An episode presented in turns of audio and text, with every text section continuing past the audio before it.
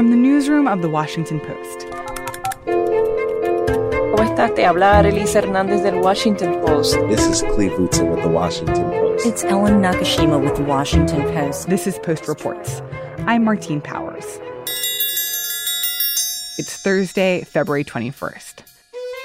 Today, why Facebook could face billions in fines, how the increasing number of private rocket launches is affecting commercial airlines, and Liberian immigrants are facing an uncertain future. You might recall that last year, Facebook got in a lot of trouble. It came out that the company had allowed Cambridge Analytica to mine the personal data of more than 80 million Facebook users. Facebook founder and CEO Mark Zuckerberg ended up testifying before Congress. He apologized for the company failing to make good on its promise to the government to protect users' privacy. We didn't take a broad enough view of our responsibility, and that was a big mistake. And it was my mistake, and I'm sorry. Well, what happened here was, in effect, willful blindness. Did anybody notify the FTC? No, Senator, for the same reason that we'd considered it a closed, uh, closed case. Now, the Federal Trade Commission may fine Facebook billions of dollars over that misuse of data. I think consumers for a long time now have been frustrated with companies like Facebook and its peers in Silicon Valley, including Google and Twitter, and the data they amass about them and what they do with that data. Tony Romm covers tech policy for The Post, and he says that this could be the agency's biggest fine ever levied against a tech company. Facebook had promised the government and had promised consumers that it was going to change its privacy practices. It did so as part of a legally binding order that it brokered with the Federal Trade Commission in 2011 and 2012. That was to settle a different privacy investigation. And so the reason the FTC is taking a look here is to see is if Facebook broke its promise. And that's the circumstances under which the agency could bring a fine. And why is it the FTC's job to be the one to investigate Facebook for this? The US doesn't really have a bona fide privacy regulator, right? In the US, the closest thing we have to that is the, is the Federal Trade Commission.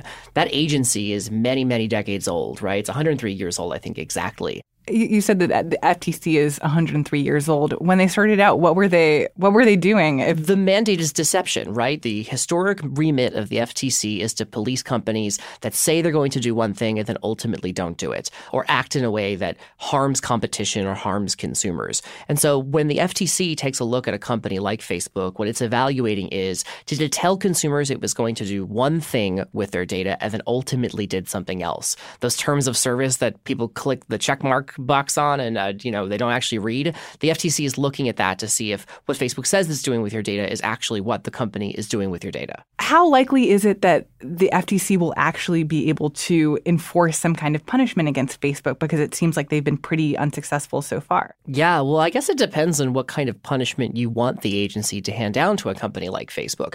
There's no federal consumer privacy law for the agency to enforce. There are no set of rules that exist, you know, on the books for the US government that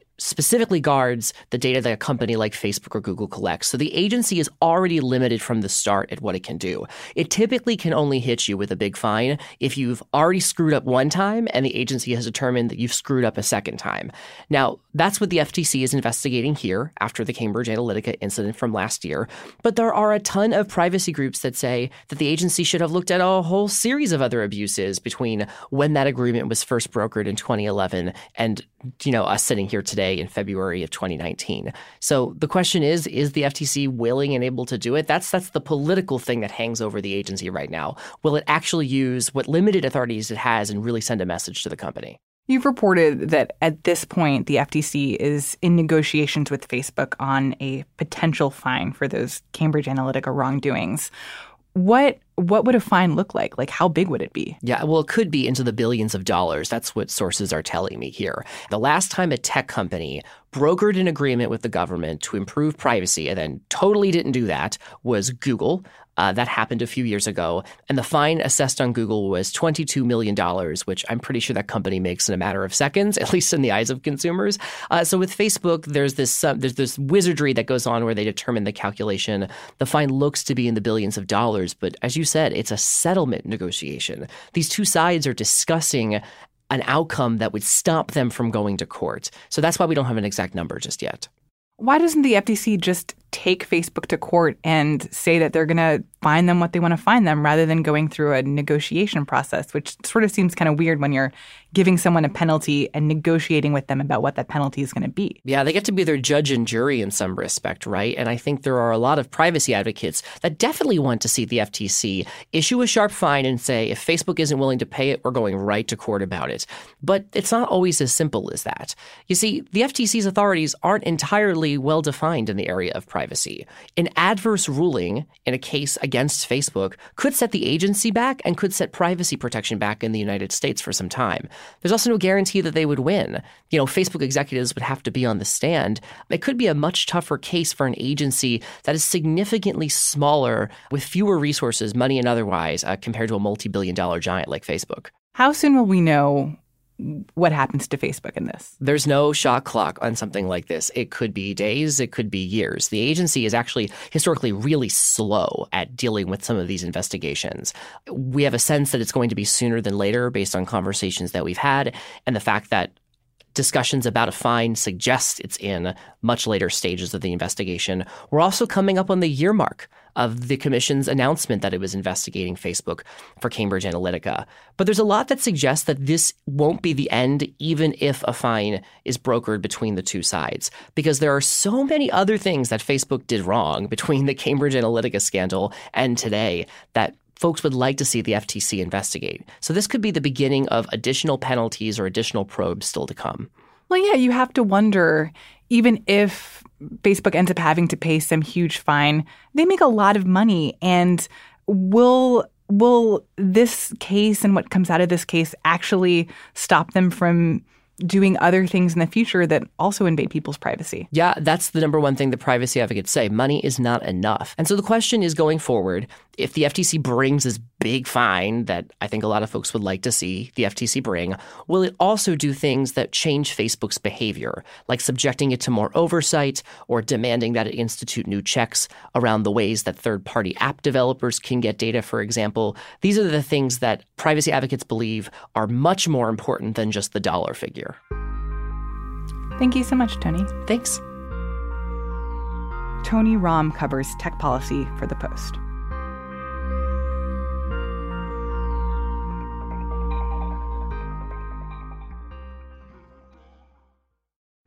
Twenty seconds. We're at Mach 1.4. Private rocket launches are becoming increasingly common. Ladies and gentlemen, boys and girls, space is Virgin Territory! This one happened last December, orchestrated by Virgin Galactic, the company owned by billionaire Richard Branson. And on Thursday night, Elon Musk's company, SpaceX, is scheduled to launch a rocket in Florida.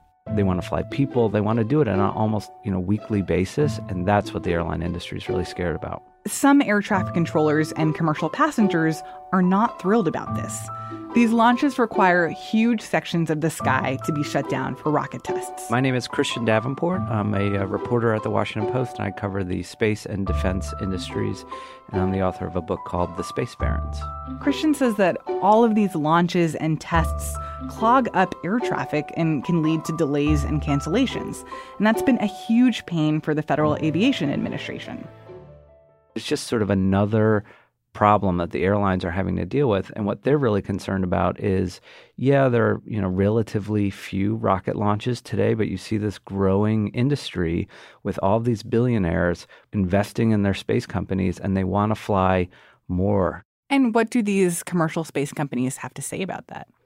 What they they say is that you know they want the technology that the FAA uses you know to sort of mitigate the airspace they want it to be better. I mean, right now, the FAA is not using the best technology out there. At least that's what the space industry says. And the FAA sort of knows this and they're working on it.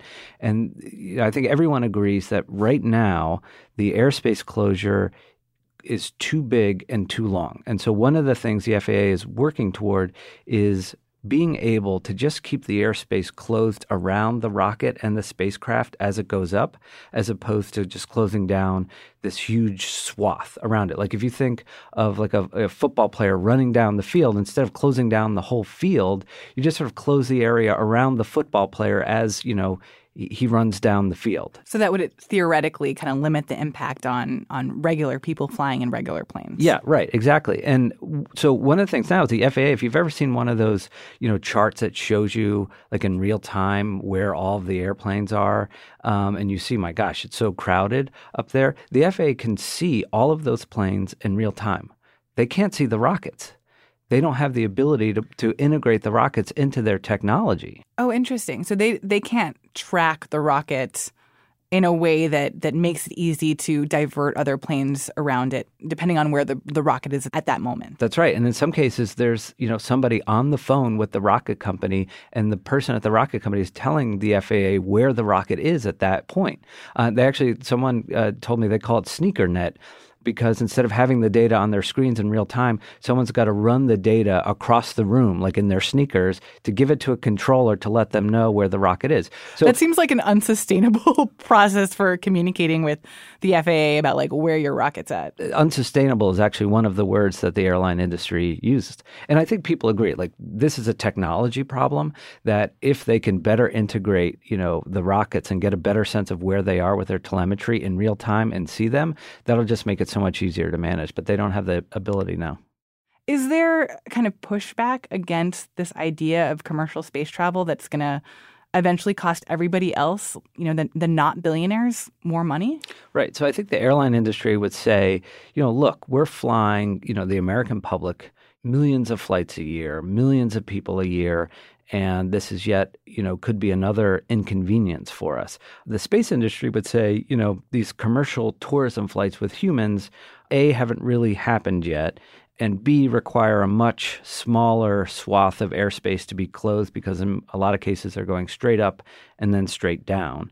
They're not going to orbit. And when you go on an orbital trajectory, you're launching, you know, say from Florida and then going out over the ocean, which requires more space, but also a much more powerful rocket.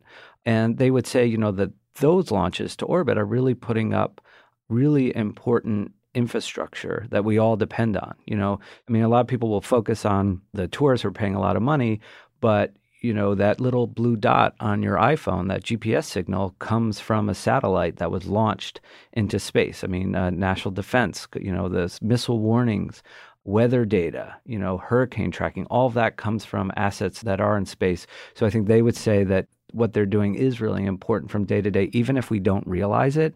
Like, on the one hand, you could be on that tarmac delayed for a flight, as we all have been, and you know the pilot could say like, "Oh, well, sorry, we're being delayed because there's a space launch, and that might impact you." But you may not think that what is on that rocket actually is really vitally important as well. So there is some certainly definitely some tension there and they're trying to work through all of that. Thank you so much, Chris. Sure, thank you. Christian Davenport covers the business of space for the Post.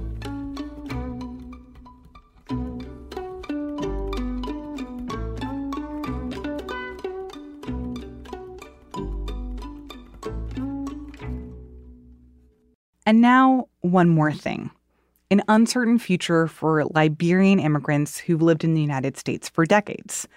They've stayed here under a program called Deferred Enforced Departure, or DED. The idea of this program was to allow Liberian immigrants who'd fled civil wars in their home country to live and work in the United States. Every president since George H.W. Bush had extended this protection. But last spring, President Trump announced that he would not be renewing the program. It officially ends on March 31st.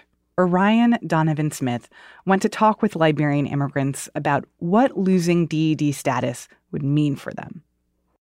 So, Magdalene is a single mom in a suburb of Minneapolis. She has lived in the U.S. since 1994 when she came to escape the Civil War in Liberia.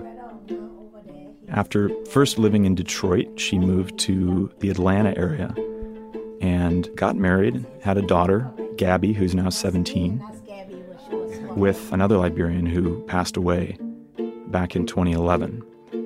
Now, uh, Magdalene and Gabby moved to Minnesota, which is where the biggest Liberian community is based in the U.S. So, Magdalene works as a certified nursing assistant in two different assisted living homes she works an average of 60, 65 hours a week, something like that, between these two jobs. Anybody can just do it. You have to have that heart, caring to care and, and be a caregiver. And pretty much whenever she's not there, she's at church. She's at church like three or four times a week sometimes. It's like a, another family away from home. Magdalene starts her day at 5:30 with a conference call with women from her church. And as she tells it, they start by reflecting about everything they're thankful for. Their families, their jobs, just that they can get up and take a breath and take a step. Not everyone can do that. They they pray for good weather so they can have a safe commute to work and a good day at church and pray for their family's safety. But lately, their their prayers more and more are about this DED issue. The fact that at the end of March, Magdalene and hundreds of other Liberian immigrants who've been living in the States for as long as three decades are going to lose their work authorization, lose their right to work legally in the country, and be subject to deportation. And Gabby's supposed to be graduating the year 2020. How how does she celebrate with, with by herself? How does she celebrate like who where where will I be when when this child that I carry and she about to graduate and I'm not around? What happened? What senator or what representative will want their child to graduate with all the parents? So it's tough. I don't like to think about it. I'm trying to stay strong for her and for myself. So, in the memo that President Trump issued with this decision, he said that conditions in Liberia had changed in such a way that this program is no longer necessary from a humanitarian point of view. And there's some truth to that. Things in Liberia have gotten better since the civil wars that ended in the early 2000s. But many of them have U.S. citizen children because they've lived here for, you know, at least 16 years and as long as 28 years or so.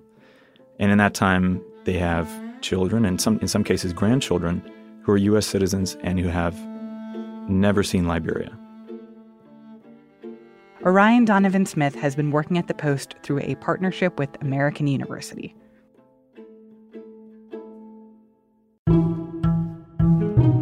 That's it for today's episode. If you're new to Post Reports, you can subscribe to the show at postreports.com or wherever you listen to podcasts. New episodes drop every weekday afternoon. I'm Martine Powers. We'll be back tomorrow with more stories from the Washington Post.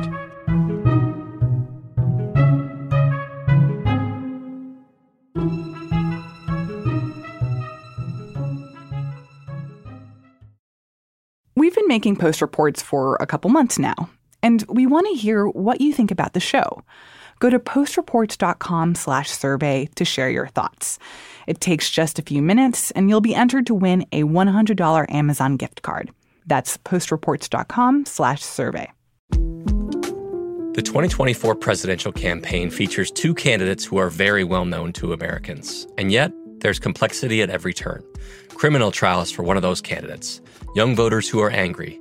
The Campaign Moment podcast from the Washington Post gives you what matters. I'm Aaron Blake, and I'm covering my 10th election cycle. My colleagues and I have insights that you won't find anywhere else. So follow the Campaign Moment right now, wherever you're listening.